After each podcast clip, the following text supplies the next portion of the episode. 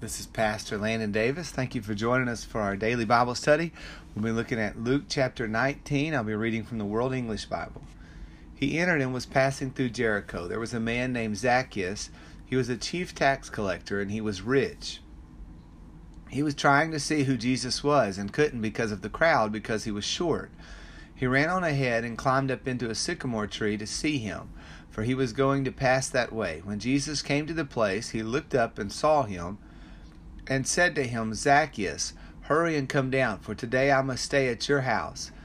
He hurried, came down, and received him joyfully. When they saw it, they all murmured, saying, He has gone in to lodge with a man who is a sinner. Zacchaeus stood and said to the Lord, Behold, Lord, half of my goods I give to the poor. If I have wrongfully exacted anything of anyone, I'll restore four times as much.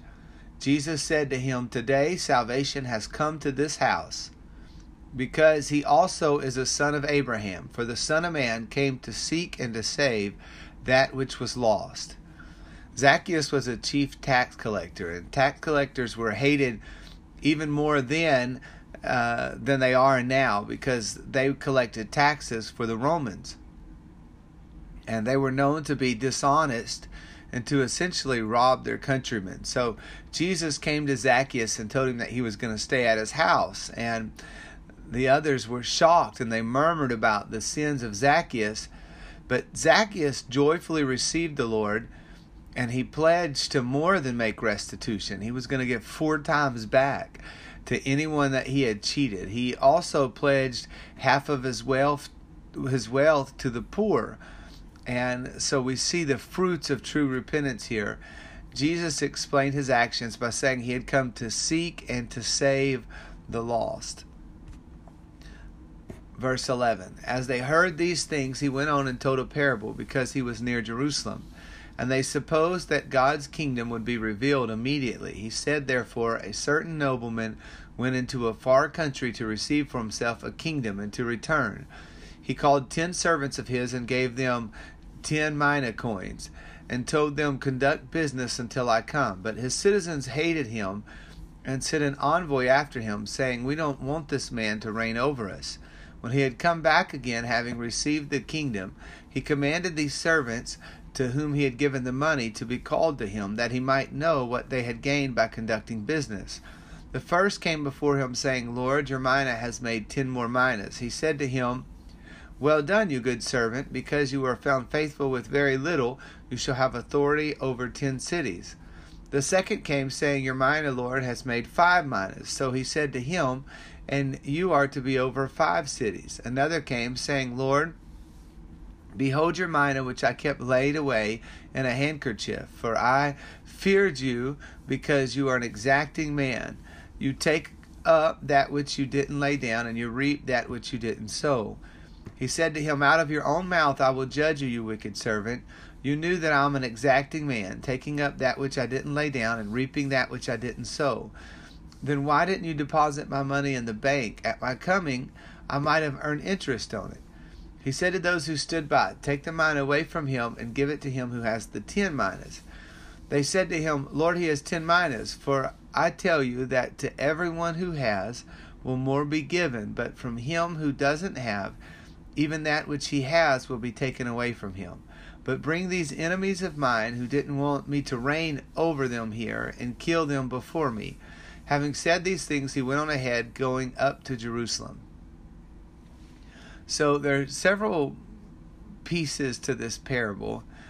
First, the citizens hated their king and didn't want him to rule over them. And of course, we know that Jesus had come to restore the nation of Israel. Much of it was backslidden, back to worship in the Lord.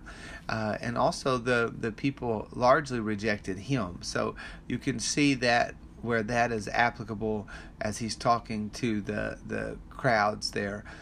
And he says this king, when he went away, had entrusted his business to others. And when he returned, his servants were rewarded, and it was based upon their return, what they had done with what he had entrusted them. And so uh, one servant hadn't lost what he had been given, but he had just clung to it, and he hadn't done anything with it. And so his money was taken from him and given to a servant that had increased the initial amount. Of course, there's a kingdom principle here. As you use what you're given, you can be entrusted with more. If you don't use what the Lord has given to you, well, then you will lose what you have. And then the final piece of the parable, of course, was not only were the master's servants judged, but the citizens that had rejected the, the king were put to death. Verse 29 When he came near to Bethphage and Bethany at the mountain that is called Olivet, he sent two of his disciples, saying, Go your way into the village on the other side, in which as you enter you will find a colt tied, which no man had ever set upon. Untie it and bring it. If anyone asks you, Why are you untying it? say to him, The Lord needs it. Those who were sent went away and found things just as he had told them. As they were untying the colt, its owner said to him, Why are you untying the colt? They said, The Lord needs it. Then they brought it to Jesus. They threw their cloaks on the coat and set Jesus on them. As he went, they spread their cloaks on the road.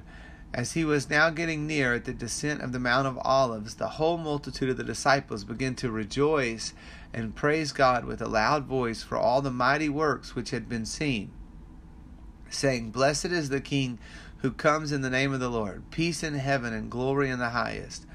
Some of the Pharisees from the multitude said to him, Teacher, rebuke your disciples. He answered them, I tell you that if these were silent, the stones would cry out. When he came near, he saw the city and wept over it, saying, If you, even you, had known today the things which belong to your peace, but now they are hidden from your eyes. For the days will come on you when your enemies will throw up a barricade against you, surround you, hem you in on every side, and will dash you and your children within you to the ground. They will not leave in you one stone on another because you didn't know the time of your visitation. He entered into the temple and began to drive out those who bought and sold in it, saying to them, It is written, My house is a house of prayer, but you have made it a den of robbers.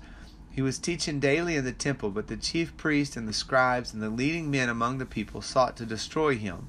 They couldn't find what they might do, for all the people hung on to every word that he said. So, as Jesus was coming into Jerusalem, the disciples, uh, there's quite a crowd of them, not just the 12, but a crowd of people, praised God because they believed their Messiah was coming. And the Pharisees, of course, rejected this, and so they asked Jesus to rebuke his disciples. Now, think of what the Pharisees missed. They had spent their life teaching the Word of God and studying, but now they missed an event that was so significant and powerful that Jesus said if the disciples weren't allowed to praise the Lord, creation itself, the stones, would have given him glory. Jesus then wept as he got near the city because most of the nation had not received him by faith, but instead they had missed their visitation and they were going to suffer terribly when their city was besieged. In the near future, judgment was going to come, and the nation at large had not turned back to God. And so there was no stopping the judgment that would come. He said, There won't be one stone left upon another. This entire city is going to be torn down by an enemy. Upon arriving in Jerusalem, Jesus made one final attempt to to reach the hearts of the people.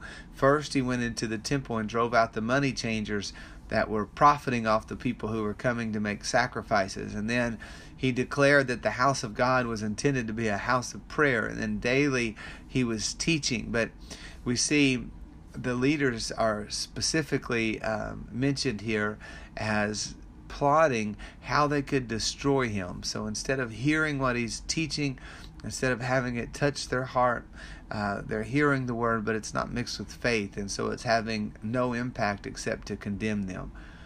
So we're going to pray, and we want to pray and ask the Lord that He would help us to have a sincere heart, and that we would use what's been given to us. Uh, that we would have something to show to God for all the blessings He has given us, and that we could continue with the ministry of the Son of Man. Christ came to seek and to save that which was lost. It's not just a matter of sinners finding salvation, but sometimes the people of God have to go and find the sinners. So let's pray together. Father, we thank you for your word. I ask you, Lord, that you would help us to have a sincere heart so we can see you and what you're doing. Open our eyes so that we can receive revelation, Lord. I pray that uh, we would be those that would use the gifts you've given us, the knowledge that we have, the experiences that we've had, Lord, the callings you placed on our lives, that we would show some increase with that. And I ask you, Lord, that you would help me to be a greater soul winner. Help those that are listening to this podcast to do our part to go and try to find people who need to hear the gospel of Jesus Christ. We thank you for it, Lord. We pray it all in the name of Jesus. Thank you for listening. Join me again tomorrow for another episode.